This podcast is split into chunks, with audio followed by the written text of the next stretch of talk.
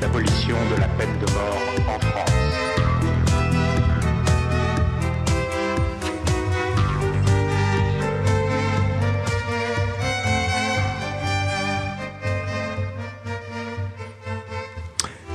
Bonjour. C'est rien de dire que le numérique a bousculé nos vies, nous le ressentons tous tous les jours pour le meilleur ou pour le pire, mais le numérique a également bouleversé le droit. Celui-ci a vu en effet se transformer le substrat sur lequel il avait construit ses catégories et ses concepts, un certain rapport au temps, à l'espace, aux objets, aux sujets. Le monde matériel ancien n'a pas disparu, mais au contraire, il s'est surchargé d'un second monde dématérialisé, mais qui ne cesse d'interférer avec lui pour le dérouter. L'enjeu monumental qui attend les générations de juristes à venir est donc non pas de s'arrêter aux usages, mais de reconstruire des catégories pertinentes, de donner un statut juridique à la donnée, par exemple de redéfinir la propriété, de proposer une nouvelle répartition de la valeur. Ce travail ne se fera pas seulement dans les cénacles universitaires, ni même législatifs, il se fera par tâtonnements successifs, par des combats, par la pratique, car les modes de production du droit aussi euh, sont affectés par le numérique. Comment, dans ces conditions, imaginer une nouvelle régulation plus participative? Pour traiter euh, ce thème aujourd'hui du bien commun, j'ai réuni deux invités, deux spécialistes, Judith Rochefeld, qui est professeure de droit privé et euh, de sciences criminelles à l'université de Paris 1 Panthéon-Sorbonne, qui est co-auteur euh, d'un ouvrage euh, publié dans cette excellente collection chez Odile Jacob, la collection Corpus, et qu'elle a rédigé avec Valérie Laure Benabou et intitulé À qui profite le clic? Le partage de la valeur à l'ère euh, numérique. On lui doit aussi un ouvrage de référence, Les grandes notions du droit privé, qui a été publié euh, en 2011 au PUF, réédité en 2013. Et pour en débattre avec elle, Bertrand Varusfeld, professeur de droit public à l'Université de Lille 2, avocat au barreau de Paris, spécialiste en droit de la propriété intellectuelle et des nouvelles technologies, et les deux étaient réunis dans un programme de euh, l'initiative Convention organisée par le ministère des Affaires étrangères et, et consacré précisément à la régulation internationale du numérique. Bonjour à tous les deux. Bonjour. Et je commencerai par vous, euh, Bertrand Farusvel, pour euh, nous expliquer, pour expliquer aux auditeurs exactement qu'est-ce que c'est qu'une donnée. Alors, ils en produisent tous les jours, ils en consomment beaucoup, mais qu'est-ce que c'est exactement pour le droit qu'une donnée? Bonjour Antoine. Si, je voulais répondre d'une manière très courte à votre question, je pourrais dire pour le droit, la donnée euh, aujourd'hui n'est encore rien. C'est-à-dire qu'il y a certaines données qui sont caractérisées par le droit. La catégorie la plus célèbre, c'est sûrement celle des données personnelles. Hein, que, nous, que, nous connaissons euh, depuis la loi de 78, qu'on appelait d'abord données nominatives et que maintenant on appelle données personnelles. Euh, il y a, a d'autres catégories de données euh, sectorielles qui existent, mais il n'y a pas de définition juridique de la donnée. C'est-à-dire que, d'une certaine manière, jusqu'à présent, la donnée a essentiellement eu une existence technique. Les données, si vous aviez ici un, un, spécialiste en sciences de l'information et traitement de l'information, il vous dirait que la donnée, c'est euh, c'est le résultat, euh, j'allais dire, du, du traitement euh, numérique, du traitement d'un certain nombre d'informations qui se traduisent en, gros par des zéros et des 1 dans des mémoires de, de systèmes d'information. Ça, c'est une réalité technique. Jusqu'à présent, cette réalité technique n'avait pas, j'allais dire, une existence économique ou sociale unifiée. Comment, comment, vous expliquez le terme donnée Parce que ça fait quand même une référence au don, à la gratuité, et qui nous induit déjà peut-être en erreur. Alors, je ne suis pas philologue, mais euh, les, les, les, ni lexicologue, mais euh, les dictionnaires nous disent qu'effectivement, il y a, y, a, y a, deux étymologies possibles ou deux racines possibles, soit du côté du don, soit plutôt du côté euh, des données d'un problème, au sens les éléments qui caractérisent une situation. Hein. Et je pense que c'est peut-être plutôt de ce, de ce deuxième côté-là qu'est venue qu'est venue la notion de la notion de données. donc je pense qu'au départ, c'est quelque chose d'essentiellement technique. Et le droit ne s'en est pas, est pas préoccupé en tant que tel, parce que même si sur nos, dans nos ordinateurs tout ce qui est contenu dans notre disque dur de la donnée, en réalité, les différents éléments que nous traitons relèvent ou relevaient de régimes juridiques différents. et donc, on a fait des zooms sur un certain nombre de... On va, on va revenir sur ce, régime juridique, mais les juristes ont une expression euh, savoureuse pour désigner les choses qui n'appartiennent à personne. ils disent ce sont des res nullius. La res nullius, c'est des choses qu'on peut s'approprier, Judith Rochefeld. Ça veut dire que la donnée serait une sorte de res nullius, de choses appropriables? Alors, dans les catégories là qui viennent d'être évoquées, euh, ça serait difficile, à mon sens, de dire, par exemple, que des données personnelles sont des res nullius, ou en tout cas, c'est une position de principe qu'il faut discuter, parce que euh, la donnée personnelle, celle que nous laissons à peu près dans tous nos comportements numériques, euh, toutes nos traces, euh, reflète quand même une partie de notre identité, euh, une partie de notre personnalité, a des conséquences en termes de, de connaissance, euh, oui, de la personne et puis d'une multitude de personnes. Et euh, poser le principe que c'est une res nullius, c'est d'abord avoir l'idée en tête que ce sont des choses, ce qui, à mon sens, n'est pas acquis. On peut aussi les voir comme une émanation de la, personne. Voilà. Euh... vous compliquez un peu les choses là. Alors vous nous dites, euh, euh Bertrand Varufel nous dit c'est une, c'est un fait technique. Dans le fond, c'est un fait. Et, et, et, vous vous nous dites, mais c'est quelque chose qui est intermédiaire entre la personne, une, une partie de la personne, et en même temps une chose. Oui, disons que c'est un fait technique euh, qui permet d'appréhender une partie de la personne ou de connaître la personne. Donc c'est ça qui complexifie les choses. Et euh, par ailleurs, donc on a euh, cette émanation de la personne, mais ça encore une fois, c'est une position qui se discute. On a eu beaucoup de thèses en faveur de la propriété des données comme des choses qui étaient tout à fait valorisables une fois dissociées de la personne. Donc pour ma part, je serais plutôt du côté de l'émanation de la personne, donc dans une vision personnelle de la donnée, elle reflète une identité et une partie du comportement de quelqu'un. Et euh, du coup, ça n'est pas si évident de regarder les données comme des choses, même s'il y a déjà eu un des choses avec personne. Le travail de quelqu'un, c'est une chose avec personne. Ce n'est pas si simple. Un animal, par exemple. Par exemple. euh, voilà. Donc, on, les catégories, on le voit, euh, ne sont pas si simples à plaquer sur cet objet qui est euh, un peu hybride. Alors, oui. Alors, Judith Rochefeld ou Bertrand, va comme vous voulez. Cette chose, elle navigue, elle voyage, elle circule, et elle est peut-être l'émanation d'une personne tant qu'elle est encore proche de la personne. Ça veut dire identifiable. À partir du moment où elle est rentrée dans des masses de données, euh, des masses absolument considérables, où l'identité de la personne ne compte plus beaucoup. Elle n'a plus rien d'une émanation personnelle, c'est totalement une chose.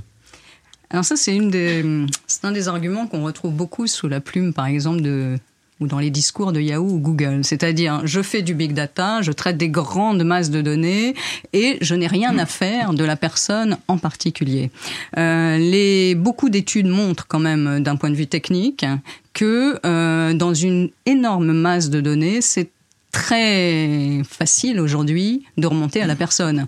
Donc le lien ne sera rompu avec la personne que euh, par anonymisation, c'est-à-dire avec des processus techniques qui, actifs qui auront ce lien avec la personne. Et là, avec cette anonymisation, on aurait vraiment une chosification, si je peux dire, euh, de ces données qui, qui nous ferait euh, délaisser la protection de la personne. Mais ça n'est pas si simple. Alors on y reviendra, Bertrand Varusfeld.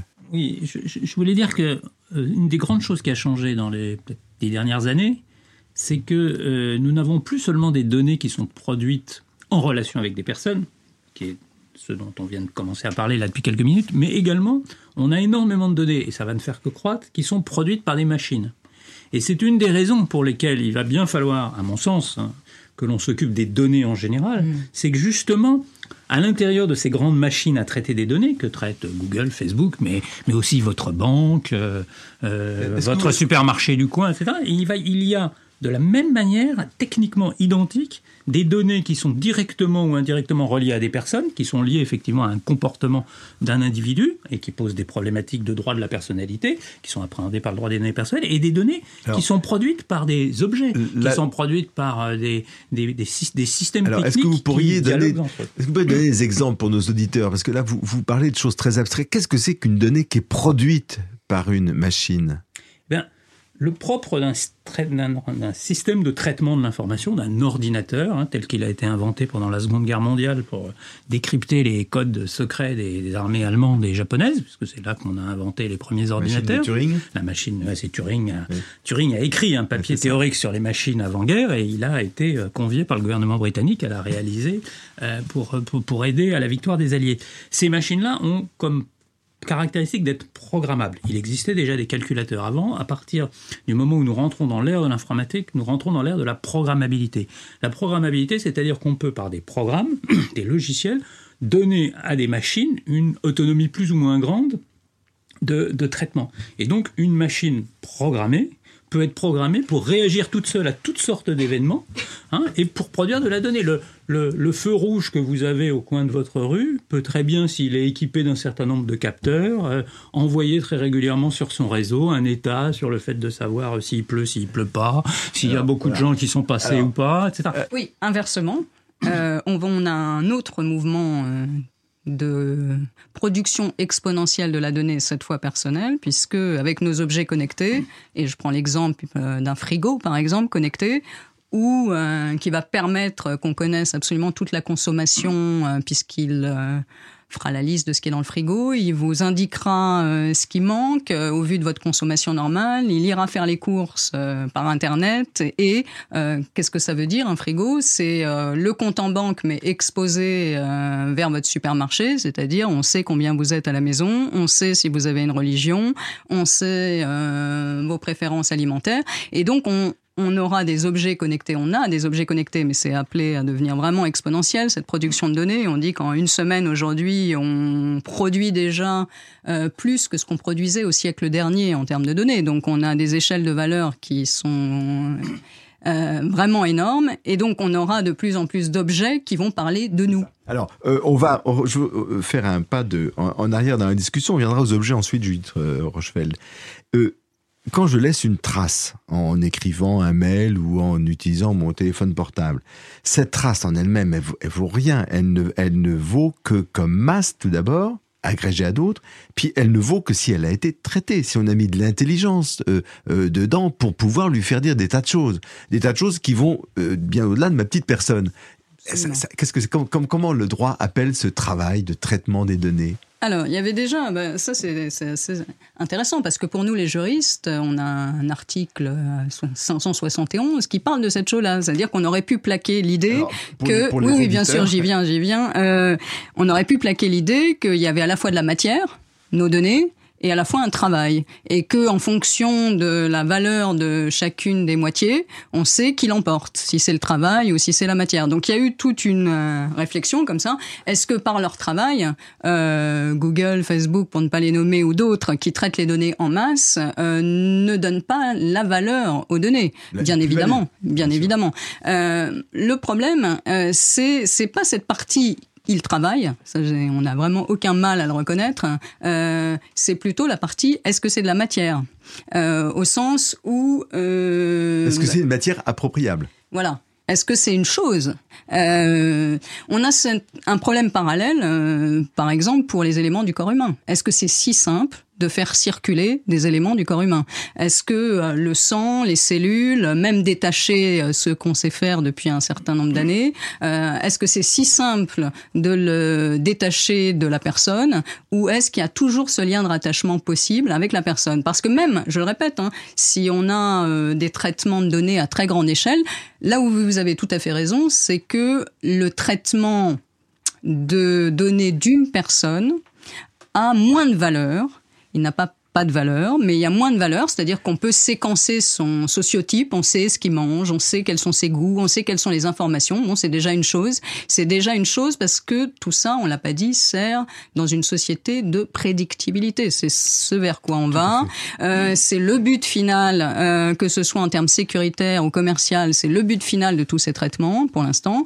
Et du coup, euh, pour une personne, c'est déjà pas mal de savoir tout ce qu'elle fait. Mais ça vaut euh, par la multitude. On va revenir sur la question ensuite de la justification de tout ça. Un mot, Bertrand Varusfeld Oui, pour, un, pour introduire un mot qui n'a pas encore été prononcé, mais qui est déjà euh, au cœur de notre discussion, qui est, qui est la notion d'algorithme, et, l'algorithmique. En réalité, euh, nous ne sommes pas dans un processus dans lequel il y a des données et il y a des gens qui travaillent sur des données. Nous sommes essentiellement sur des données et des logiciels préprogrammés qui travaillent automatiquement sur ces données et qui, en fonction du traitement qu'ils font sur ces données, eux-mêmes réagissent, produisent de nouvelles données, activent un certain nombre de choses. C'est-à-dire qu'effectivement, quand je suis en relation, restons pour l'instant sur la personne, mais encore une fois, ça vaudrait également pour le feu rouge, mais quand je suis en relation, par exemple, avec un site web, je, je fais un certain nombre, j'interagis avec ce site, et ce site réagit en fonction de ce que j'ai fait, parce qu'un logiciel préprogrammé, qui est effectivement prédictif, tire de ce que je, des informations que je lui envoie un certain nombre d'éléments qui lui préconise de me renvoyer telle page, de me proposer telle chose, etc. Mais Bertrand Varussel, quel, quel problème l'algorithme pose-t-il au droit? C'est une machine, l'algorithme. Oui, bien sûr. Ben, il pose le problème de la machine il pose le problème de la machine. la machine pose des problèmes au droit, euh, j'allais dire, depuis que le droit existe, mais en tout cas depuis que les machines se sont développées à l'ère industrielle. Euh, je, cite souvent un, grand ancien euh, dont on oublie parfois qu'il est issu des facultés de droit, était professeur d'histoire du droit, Jacques Ellul, qui a été un grand critique de la technique, qui, qui, qui dans qui étant à la fois juriste et sociologue, prédisait l'entrée de la technique dans le droit et, pensait que, que la, la C'est-à-dire que votre crainte, pour le dire en, un mot, c'est que en fait euh, la technique entraîne le droit, la technique force le droit, la technique dicte le droit, ce qui est résumé par une formule saisissante de Lawrence Lessig Code is law. Le code, c'est la loi. Exactement. Il peut y avoir une fusion. Euh, il peut y avoir une fusion entre la règle et l'outil sur lequel elle doit s'appliquer, qui fait qu'en réalité, l'outil produit sa propre règle, voire l'adapte en, quelque sorte elle-même. Et c'est d'ailleurs ce que font aujourd'hui les grands opérateurs du net dont on a déjà parlé. Ils produisent en réalité une règle invisible ou très peu visible, qui est la manière dont ils arrangent leurs outils et dont ils nous proposent de les utiliser d'une certaine manière. Non sans réaction du droit. Hmm.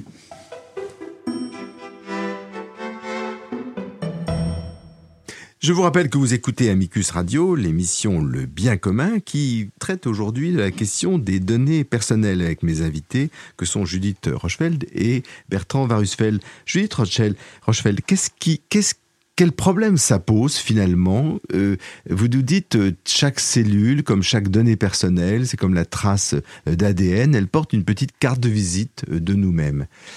Qu'est-ce qu'est-ce qui est problématique pour le droit dans la circulation de ces toutes petites cartes de visite? Qu'est-ce qu'on redoute exactement?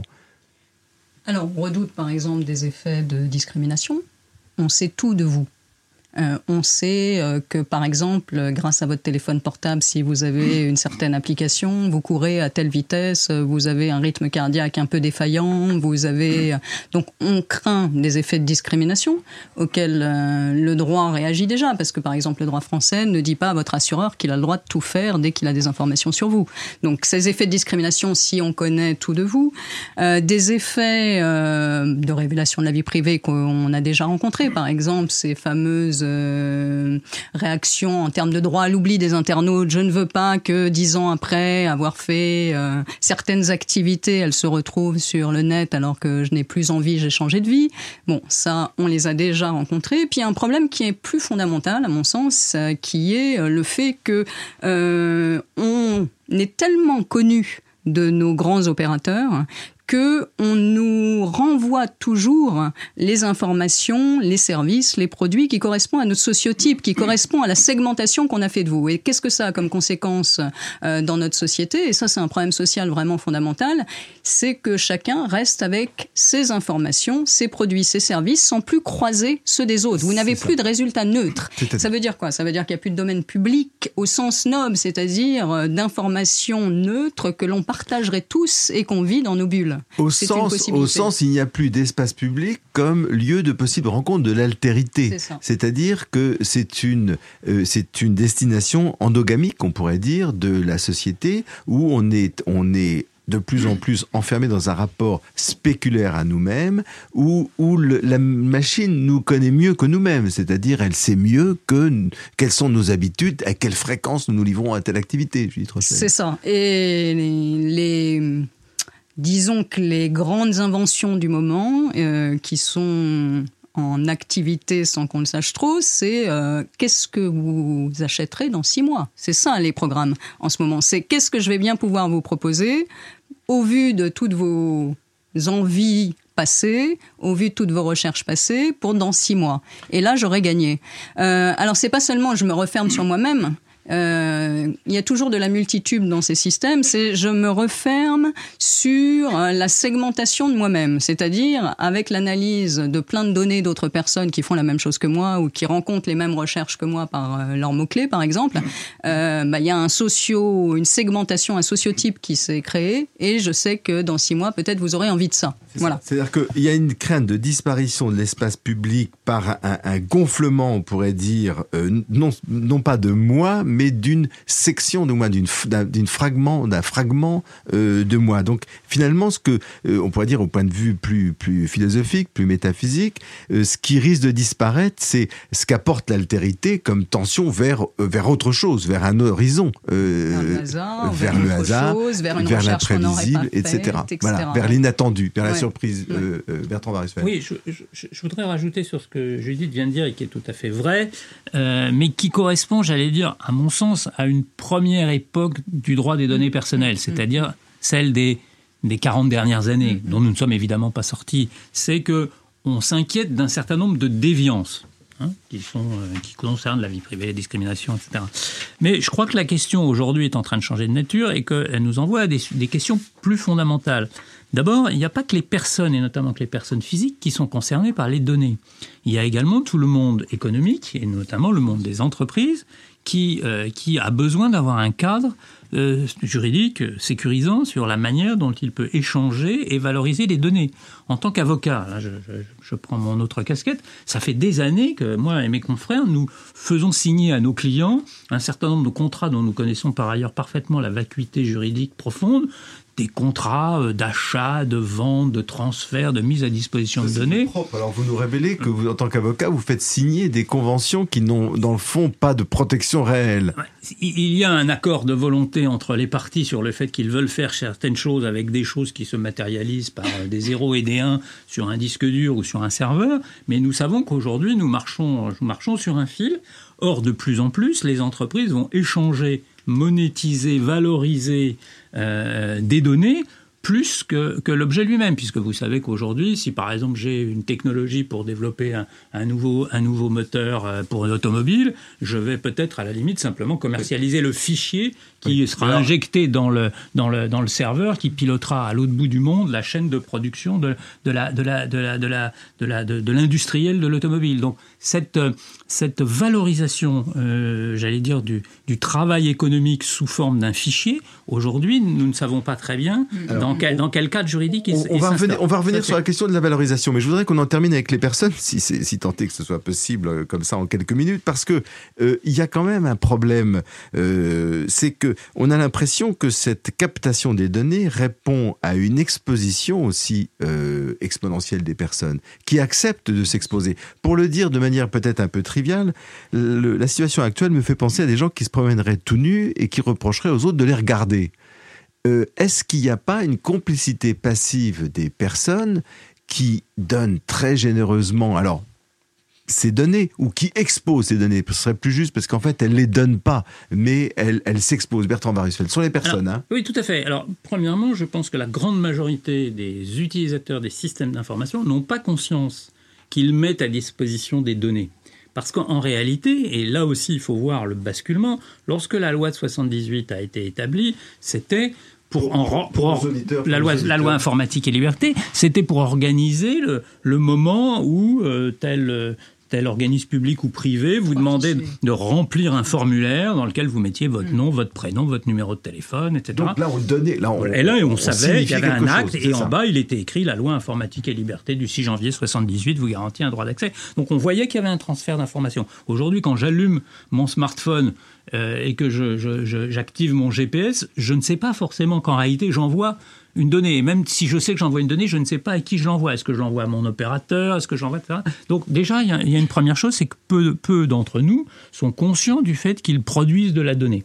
Ça, ça, ça, ça, ça, ça, c'est... Ça, ça pose un petit problème, ça, Judith Rochefeld, parce que c'est il y a il y a pas de consentement à partir de ce moment-là. Il y a même pas de conscience de l'action. On y travaille beaucoup en tant que juriste parce que les textes, en tout cas en ce qui concerne les données personnelles, pas celles des machines, sont dans le sens d'une information, d'une transparence, d'un consentement. Et c'est pour ça que vous avez vu apparaître euh, quand même des bannières sur euh, vos navigations de sites pour vous dire que des cookies, c'est-à-dire ces petits fichiers qui vont être mis sur votre disque dur pour précisément suivre tous vos cheminements sur Internet, vont être posés sur votre disque dur. Est-ce que vous acceptez?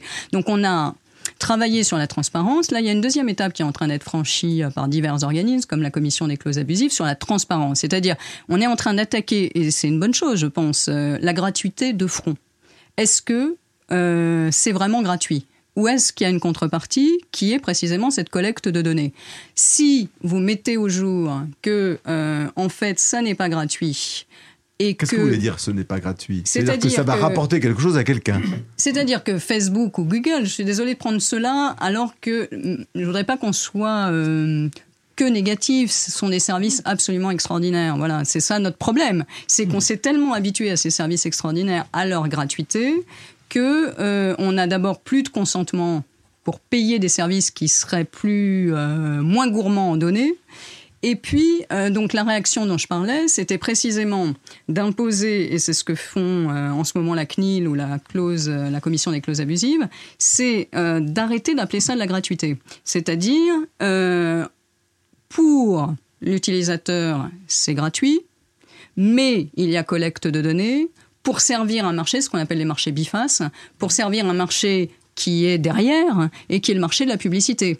Euh, à partir de toute la collecte de données que vous aurez fait au fil de la navigation de quelqu'un, vous allez valoriser la donnée sur ce marché qui est euh, l'autre marché. Judith, Rochefeld, ça ressemble à beaucoup à ce que la langue française appelle l'exploitation on exploite les données de quelqu'un. C'est-à-dire qu'on les prend, on les capte. Je ne dis pas qu'on les détourne, on les exploite. Il s'agit. C'est ça ce rapport finalement. Mais euh, ce sur quoi beaucoup sont en train de travailler, les instances que j'ai citées sont en train de le faire, c'est de réinjecter de la transparence. C'est-à-dire que euh, les personnes se rendent compte qu'il y a un échange ça n'est pas une vraie gratuité. Alors on peut le discuter, hein, mais euh, ça n'est pas de la vraie gratuité. Après, ça ne règle pas la question que vous avez posée, c'est-à-dire que si vous demandez à beaucoup de gens euh, s'ils sont prêts à donner leurs données, ce que je fais par exemple euh, régulièrement avec mes étudiants pourtant spécialistes de numérique, s'ils sont prêts à donner leurs données en fonction de ces services extraordinaires, ils vous disent oui, bien sûr. L'échange leur convient. Ce qu'on appelle le privacy paradoxe, c'est-à-dire j'expose tout, mais après, euh, les conséquences, je ne les assume pas toutes. Alors, il y a aussi, dernier point, après j'arrête, il y a aussi euh, des effets de génération. C'est-à-dire que Antonio Casilli, qui est un sociologue qui étudie beaucoup ces questions, euh, pour lui, ça va durer 20 ans. C'est-à-dire que quand la génération qui s'est exposée à tout va euh, va vivre les conséquences que ça peut représenter, s'il y en a. On a par exemple euh, ce site canadien euh, de relations extra-conjugales qui a été hacké, tous les profils ont été sortis à tout vent, et là on voit une des conséquences possibles de cette collecte sans ah, sécurisation, etc. Et notamment des suicides. Voilà. Et donc il va y avoir des conséquences comme ça qui vont faire qu'un jour on sera plus prudent, peut-être. Bertrand Varusfeld. Juste pour signaler que dans ce marché biface dont Julie Crochel vient de parler, il y a à mon sens, un élément important qui appelle l'intervention du droit, c'est que nous sommes dans une asymétrie totale. C'est-à-dire que ces services font croire à l'utilisateur qu'en réalité c'est lui qui a la main, c'est lui qui consent ou ne consent pas, c'est lui qui accepte, qui clique sur un certain nombre pour donner ou donner son aval. Donc on, on, fait croire que nous avons la maîtrise de la machine avec laquelle nous interagissons, alors qu'en réalité le système est fait pour que ce soit la machine à travers ces programmes, etc., qui orientent euh, non seulement ce que, nous, ce que nous faisons, et nous, nous ne faisons que réagir aux stimulations de la machine. Hein, donc on est, on est exactement, j'allais dire, dans une réalité qui est l'inverse de celle que l'utilisateur voit à l'écran. C'est-à-dire que la, la, virtualité du monde numérique fait que l'utilisateur croit être dans une certaine position, alors qu'en réalité, il est dans la situation inverse. C'est la fameuse, euh, euh, la fameuse euh, phrase de, grec hein, disant que la, la conscience libère. La conscience libère, mais le confort est plus fort que la, que la conscience. Et finalement, est-ce que le grand moteur euh, social de tous ces moteurs de recherche, est-ce que c'est pas euh, le confort, le confort comme sentiment moral, comme, comme disponibilité infinie de la vie et comme accès facile, l'important étant de le mot facile de la vie? Est-ce qu'il n'y a pas, Judith Rochefeld, une tension entre la conscience qui conduit peut-être à une certaine assaise et le confort qui vient de cette sorte d'ivresse de disponibilité du monde. Oui, oui, il y a de ça. Et puis il y a ce que les économistes comportementalistes connaissent assez bien, c'est-à-dire la sous-estimation de la catastrophe. Euh, l'idée que euh, jusque-là tout, va très bien. Et que effectivement tant qu'on n'a pas eu euh, une grosse catastrophe encore une fois je voudrais pas être dans une note alarmiste hein, mais les juristes on voit le mauvais côté et on doit l'anticiper aussi. Mais c'est il y a, y a cette tension là plus de la sous-estimation de la catastrophe. Bertrand mot. Oui, je, je, crois que l'une des limites du droit des données personnelles aujourd'hui, c'est que ce droit est basé sur l'idée qu'effectivement, la sanction, c'est d'accepter ou de ne pas accepter, d'ouvrir ou de fermer le robinet. En fait, nous savons que pour les raisons de confort que vous indiquez, pour les raisons de commodité, très peu de gens vont en réalité fermer le robinet. Donc la question, c'est si on pense que dans cette relation, il y a une dissymétrie qui peut être dangereuse, et il faut toujours protéger la partie faible, hein, c'est ce que fait le droit de la consommation, c'est ce que fait le droit des personnes, etc. Hein, euh, à ce moment-là, il faut trouver d'autres mécanismes qui font que, sans aller jusqu'à fermer le robinet, eh bien, euh, on puisse gérer le flux d'une manière qui soit plus équilibrée.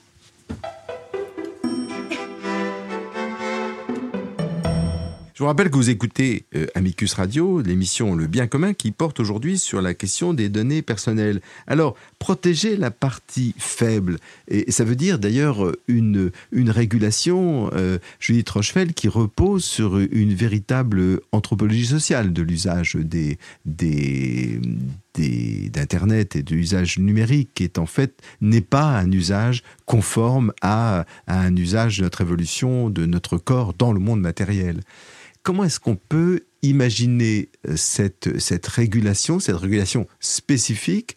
Et, j'ajouterai immédiatement une autre question, on pourra y venir, je ne veux pas y venir tout de suite, qui est celle de la régulation par le marché. Alors, euh, la régulation spécifique, elle existe. Elle existe. On a cette loi chez nous de 1978. Pour l'Europe, on a une directive de 95 et on a un projet de règlement qui vient renforcer tout ça, euh, qui vient d'être adopté et qui sera en application en 2018. Qui dit quoi en gros? Ben, c'est ce compromis euh, sur lequel euh, on a disserté euh, entre nous, là, c'est la protection des personnes, mais ne pas bloquer, parce qu'il y a quelque chose sur peut-être lequel on n'a pas encore insisté assez, c'est ne pas bloquer la valorisation de ces données qui est ah. au fondement de tous ces modèles économiques. C'est ça, et d'une nouvelle économie extrêmement florissante. voilà, donc on ne peut pas euh, être d'un côté ou de l'autre. Mais moi je trouve que la grande, anthropologiquement, hein, euh, la grande, si on peut employer ce terme, mais la grande révolution qui a eu lieu a eu lieu par la Cour de justice, avec cette reconnaissance comme valeur supérieure quand même à cette circulation, ce qui n'était pas du tout acquis, euh, cette reconnaissance de l'existence et l'activation d'un droit fondamental à la protection des données. Est-ce que vous pourriez expliquer à nos auditeurs en deux mots quand est intervenu cet arrêt et qu'est-ce qu'il dit en substance? Alors, euh, on a une charte des droits fondamentaux qui a un article 8 qui est assez moderne. Il y a un article 7 sur la vie privée, la protection de la vie privée, c'est très classique, on connaît. Mais il y a un article 8 sur chacun a le droit au respect euh, de ses données personnelles et euh, on l'active ou on l'active pas. C'est-à-dire il a une existence juridique, il permet euh, de sanctionner des choses ou d'exiger euh, des comportements ou il ne le permet pas. Et la Cour de justice en 2014 a rendu deux arrêts coup sur coup, l'un à l'égard de l'État pour des aspects sécuritaires, le 8 avril, et puis un autre qui a fait les gros titres de la presse du 13 mai 2014 sur le fameux droit à l'oubli. Mais c'était fondé sur l'idée que les internautes européens, ou plus exactement les citoyens, plus largement les citoyens européens, avaient ce droit fondamental activé cette année-là hein, euh, à la protection de leurs données et que les États comme euh, les sociétés commerciales euh, qui nous entourent n'ont pas tous les droits en termes de circulation. Il y a un droit fondamental, ça veut dire un droit supérieur, et ça, ça change d'échelle quand même. Bertrand Barusfeld, sur, cette, sur, ce partage Parce que, dans le fond, la question, si je vous entends bien l'un et l'autre, c'est comment est-ce qu'on protège au mieux les personnes sans tuer la poule aux œufs d'or et sans tuer, et sans tuer le moteur, le nerf de l'économie de demain, notamment dans nos pays occidentalisés. Tout à fait. Alors, comme Judith Rochefeld l'a dit, euh, le, le, droit à la protection des données personnelles a été activé par la Cour de justice dans son arrêt Google Spain notamment, euh, ce qui effectivement en fait une norme, un droit fondamental qui surplombe euh, d'autres règles, et notamment euh, les, règles, les règles du marché, et donc notamment les règles du marché du numérique. ça, c'est un acquis tout à fait important.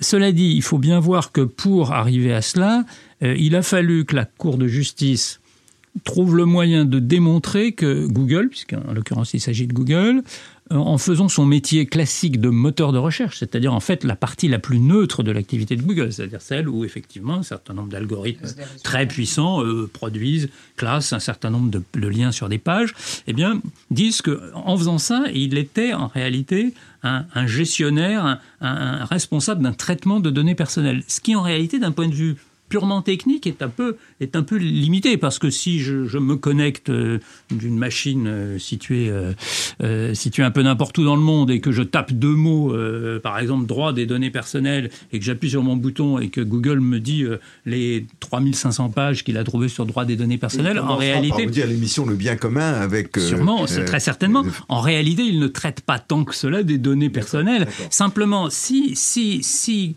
si la Cour de justice n'avait pas décidé que Google traitait des données personnelles en faisant tourner son moteur de recherche, elle n'aurait plus, pas pu lui imposer le droit à l'oubli numérique. C'est là où, je, reviens sur le sujet que j'évoquais au départ, je pense que nous serons nécessairement amenés à devoir passer du droit des données personnelles, qui devra toujours exister, parce que je suis un fervent défenseur de, de ce droit, et je pense qu'on est tous d'accord ici, vers un droit des données en général, parce que Google est un quelqu'un qui traite des données, qui collecte et qui traite des données et pas simplement des données personnelles. Je voudrais que vous m'expliquiez une chose parce que je crois que c'est une grande, c'est une grande différence du monde numérique avec le monde matériel. Si euh, je vous vends ce stylo, le droit dit, il y a un accord sur le prix, consentement, transfert de la chose. Depuis le droit romain, c'est ça, transfert de la chose. Le problème de l'Internet, c'est que euh, je peux transférer une chose et la garder en même temps je peux à la fois vous euh, euh, vendre ce stylo, mais garder ce stylo. Et je peux même faire mieux. Je peux vous vendre ce stylo, garder ce stylo et vendre euh, des tas de données sur ce stylo, sur les personnes qui l'ont utilisé. Et, donc, finalement, le rapport sujet-objet est profondément perturbé dans ce monde numérique, Judith Rochefeller. Vous avez travaillé ah. sur les catégories fondamentales du droit. Là, comment est-ce qu'on fait lorsque les choses peuvent être euh, transférées et ne pas être transférées en même temps? Ça, c'est le problème euh, des intangibles, c'est-à-dire euh, de tout la, la propriété, nos constructions se sont très bien appliquées sur la matière. on a un rapport exclusif, on a un rapport du sujet à l'objet, on le visualise très bien, il est unique, il est non rival, comme diraient les économistes. Euh, bon, on a commencé à avoir quand même des problèmes avec la propriété intellectuelle. Euh, d'abord, on a eu un problème pour appliquer l'idée de propriété. Donc, ce qu'on est en train de vivre est peut-être euh, décuplé, mais ça n'est pas nouveau. C'est-à-dire euh, l'idée selon laquelle c'est facile d'appliquer la propriété ou c'est naturel, il faut s'en écarter, à mon sens, parce que c'est facile entre guillemets pour la matière. Ça ne l'est pas si pour, par exemple, réserver au génie euh, qui vient de créer cette œuvre une, euh, un pouvoir d'exploitation de son œuvre, c'est déjà une construction. C'est déjà une construction qui n'est pas si simple et on en voit euh, avec le numérique les effets limités ou en tout cas la limite des effets plus exactement parce que ça n'est pas facile de réserver sur Internet une œuvre par exemple. Ça a été pareil avec le travail, on a eu ces interrogations avec le travail, on a eu ces interrogations avec ce qui était travail personne, la clientèle, qui est la confiance dans une personne. Donc on a ces hybrides. Donc on est déjà sorti de la matière. On, est déjà sorti de la matière. Est déjà sorti de la matière. Absolument. Et il a déjà affronté des difficultés du fait d'être sorti de la matière. Alors là, c'est vrai que non seulement euh, on sort de la matière, on est en face de biens, de biens ma langue à fourcher, mais d'éléments non rivaux. Euh, L'information. En, un mot pour nos auditeurs, éléments non rivaux, ça veut dire? Euh, Ça veut dire euh, que si euh, je suis tout seul à pouvoir profiter de l'usage d'une chose, euh, c'est non rival. Voilà, ça c'est ce que disent les, c'est la classification des économistes. Hein. Euh, et c'est mon non rivaux rivaux, c'est si je peux profiter tout seul de l'usage en écartant les autres. Donc si l'exclusivité marche, ça. fonctionne. C'est ça. Donc par exemple, dans le monde matériel, je possède cette maison, personne d'autre que moi ne peut euh, y rentrer sans mon consentement, donc c'est un bien non rival, et là, le droit de propriété est parfait en quelque sorte, parce que l'idée, le, le concept correspond avec la matérialité de la chose. Dans le droit de la propriété intellectuelle, ça change parce qu'on a un droit qui est immatériel sur une œuvre et sur sa reproduction, mais là, on est quand même euh, la reproduction d'une œuvre, c'est toujours une œuvre. Là, il y a quelque chose de euh, comment dirais-je Il y a une il y a une différence majeure dans le fait que je, je, je prends un billet de train euh, sur Internet. Et le fait que je prenne un billet, c'est un peu comme si nous parlions et que le langage lui-même devenait un objet commercial. Oui. C'est quand même perturbant. Oui, oui, et c'est pas, un... pas du tout acquis que la propriété soit la bonne, euh... la, la, bonne notion. la, bonne notion. La bonne métaphore, on voilà. pourrait dire. Euh, D'abord parce qu'il y a beaucoup de personnes. Et on n'a pas éliminé dans les données personnelles cette question. Et il n'est pas sûr que la propriété soit la bonne notion.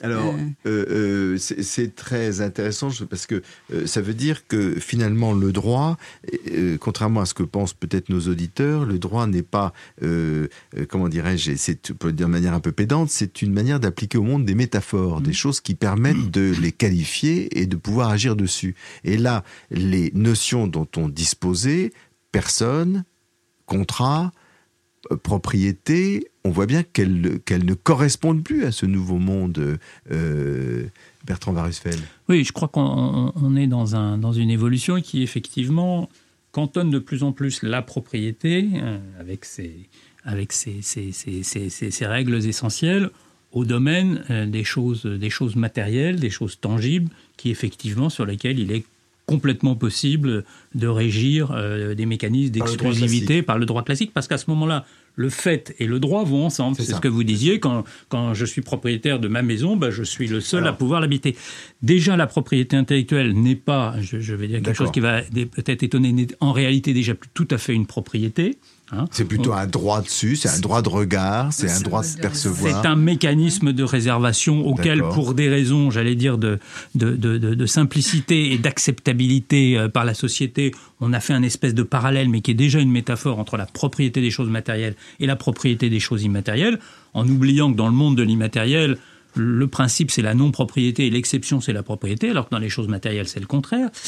En ce qui concerne les, données en tant que, production de, de, systèmes techniques, je pense que justement une des raisons pour lesquelles on n'a pas voulu affronter le problème de front il y a 30 ou 40 ans, c'est parce qu'effectivement à l'époque, l'idée qu'avait un certain nombre de juristes, c'était de se dire si on veut traiter des données en tant que telles, il faut tout de suite utiliser la notion de propriété. Comme on n'arrivait pas à utiliser la notion de propriété, on s'est dit, bah, on va les laisser en jachère, on va faire en sorte que le droit ne s'y intéresse pas ou, ou n'en saisisse que certains oui, aspects mais à ce moment-là, à ce moment-là, on a recréé une sorte de jungle où c'est l'appropriation, voire la prédation qui est rémunérée. Bah, C'est-à-dire que c'est la force. Hein. C'est toujours le problème de la force et le droit. C'est la force ça. technique Alors, qui, du coup, est le seul élément qui, qui, qui, qui régit Je vois que Judith Rochefeld n'est pas aussi pessimiste que nous. C'est-à-dire pas complètement. Le droit a quand même eu une réaction qui était une réaction de compromis. Euh, quand, on, quand on regarde les textes européens, euh, notre directive source ou le règlement européen, je parle toujours des données personnelles, il y a quand même cette idée qu'il euh, y a une certaine maîtrise, c'est pour ça que je ne parle pas en termes de propriété, je parle plus en termes de maîtrise, reconnue à celui qui est la source de la donnée, même si on essaye d'aménager ce compromis vers la circulation, la valorisation par les opérateurs euh, de ces données-là. Donc, euh, il euh, ne faut pas maîtrise, laisser penser que la, la, le droit n'a rien fait. Droit de blocage, on pourrait dire. C'est-à-dire, j'ai le droit, j'ai, j'ai une certaine, une mani- je peux empêcher que ces données aillent n'importe où. Oui, j'ai un droit de regard. Euh, on est en train de quand même d'approfondir l'idée que le, la personne aurait le droit à la portabilité de ces données, c'est-à-dire euh, les reprendre pour les mettre ailleurs. On est en train de développer techniquement, juridiquement des systèmes où on redonne la maîtrise à l'individu lui-même de toutes ces données dans des petits coffres-forts personnels et à lui de voir si il veut participer à telle recherche avec ses données de santé, à lui de voir si il veut participer euh, avec son opérateur à, la prédiction de, ses comportements. De restauration de souveraineté de la personne sur ces données. C'est ça. En fait, je pense que les, les, choses peuvent se jouer à deux niveaux. Il y a un premier niveau que le droit doit consacrer, qui n'est pas encore complètement consacré, sauf en ce qui concerne les données personnelles, c'est la, possibilité à tout moment de fermer le robinet. Je dois avoir la possibilité à tout moment de dire je clique ou je clique pas, je laisse, je laisse partir la donnée, je, je, transfère ou je ne transfère pas. C'est assez théorique, mais parce que dans le fond, très peu, quand ils sont pressés par le fait de prendre un billet d'avion, un billet de train, ne vont, vont, refuser pour aller dans une agence, etc. de toute façon, leur donnée sera prise. Non, le, le, droit fonctionne pas tout à fait comme ça. Je veux dire, ça, c'est l'argument habituel. À quoi sert-il de limiter, euh, de limiter la vitesse sur les routes? Il y a beaucoup de gens qui vont, qui vont, qui vont, euh, qui vont la dépasser. Euh, le droit doit organiser un recours pour que, le cas échéant, si, alors que je ne souhaitais pas euh, ouvrir le robinet, le robinet s'est ouvert tout seul, ce qui est beaucoup le cas, j'ai éventuellement un recours et je puisse engager la responsabilité de celui qui l'a ouvert sans Ça, c'est le premier volet. Mais qui restera toujours minoritaire, parce que la majorité des gens voudront ouvrir le robinet pour des questions de confort, etc. Et, on, on, en est tous parfaitement conscients. Le deuxième volet, c'est que si, effectivement, j'ai ouvert le robinet, je dois pouvoir, sur ce que fait, ce que fait dans la chaîne, ce que font dans la chaîne les gens qui accèdent aux données que j'ai produites ou aux données que, que j'ai laissées laissé circuler, je dois avoir un certain nombre de prérogatives. Et est-ce que ça peut aussi vouloir dire que non seulement j'ai des prérogatives, mais je touche une partie du butin? Ces prérogatives sont notamment... Hein, c'est ça.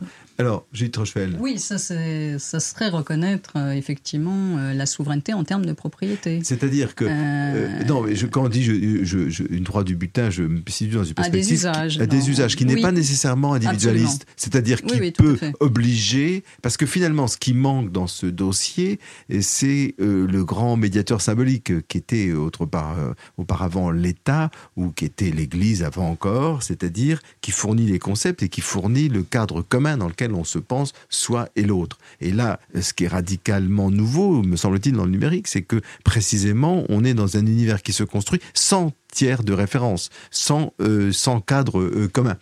Euh, il y a de la loi quand même. Il y a de la loi. Il y a, de la, loi. Et... Mais c'est de la loi des partis. C'est la loi européenne contre la loi américaine. C'est la loi française contre elle a été puissante. Euh, ça a été un grand modèle quand même. Euh, je, je, lutte un peu contre cette idée parce qu'on nous la renvoie souvent quand on travaille dans le numérique. L'idée selon laquelle euh, il y aurait d'abord rien à faire parce que ça n'est pas possible. Code is law, ça c'est le problème de Lessig, c'est le problème de la phrase de Lessig, c'est qu'à ce moment-là, il n'y a plus rien à faire. Et ça, je ne le crois pas du tout. Et puis, l'idée selon laquelle le droit ne s'applique pas. Il s'applique. C'est parce que j'ai oui. dit que le droit se co-construit par des partis qui ont des intérêts antagoniques et sans passage par, par un, ah oui mais peut-être des arbitrages mais l'arbitrage on est toujours dans, dans, le duel ou dans le dual. Là je parle de ce qui peut donner du surplomb ce qui peut donner des catégories.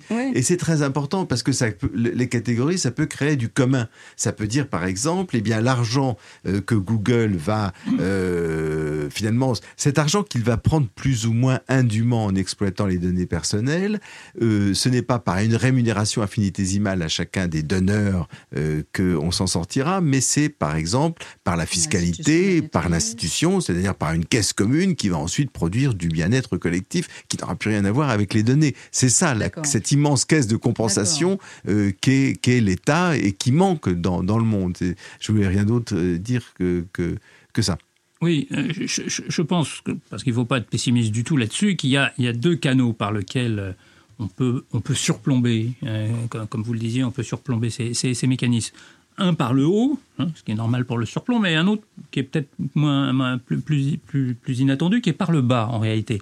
C'est-à-dire que par le haut, c'est la question effectivement des législations nationales euh, euh, territoriale. Et on sait tous très bien qu'il y a à un moment ou un autre la problématique du transatlantique. parce que le jour où il y aura des accords transatlantiques sur un certain nombre de ces grandes catégories de régulation du numérique, nous, nous, nous, nous aurons, un, nous aurons un, progrès tout à fait important et je pense qu'il faut y travailler.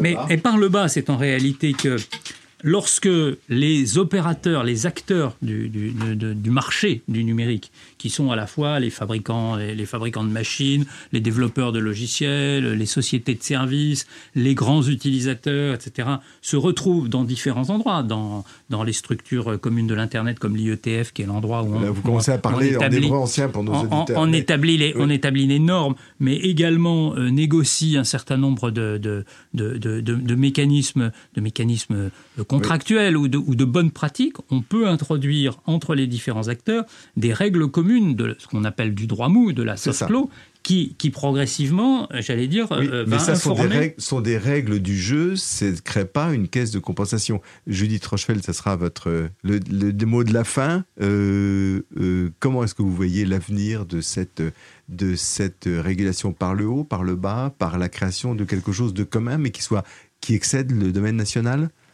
Oui, ça, je pense que là, on, le voit, pour l'instant, l'échelle de réaction, c'est l'échelle européenne. Et elle est efficace, je, voudrais dire ça quand même, parce que là, euh, l'invalidation du fait qu'on transfère les données vers les États-Unis sans droit de regard et sans contrôle effectif a été stoppée euh, à l'échelle européenne. Donc ça, c'est une grande chose. Et euh, moi, ma grande interrogation, c'est le marché. C'est-à-dire, est-ce qu'il va y avoir développement sous la pression de la loi et des utilisateurs, et ça, on est tous en cause, euh, d'alternatives éthiques est-ce que je vais avoir un téléphone qui ne me suit pas? Est-ce que je vais avoir la possibilité euh, d'avoir des sites comme ça se développe mais qui n'ont pas encore d'audience euh, à la hauteur de ceux dont on a parlé, qui ne me suivent pas? Et là, bon, on a tous à, prendre notre part euh, dans, ce destin. Tous techniciens et usagers. Et usagers. Judith Rochefeld, Bertrand Varusfeld, merci.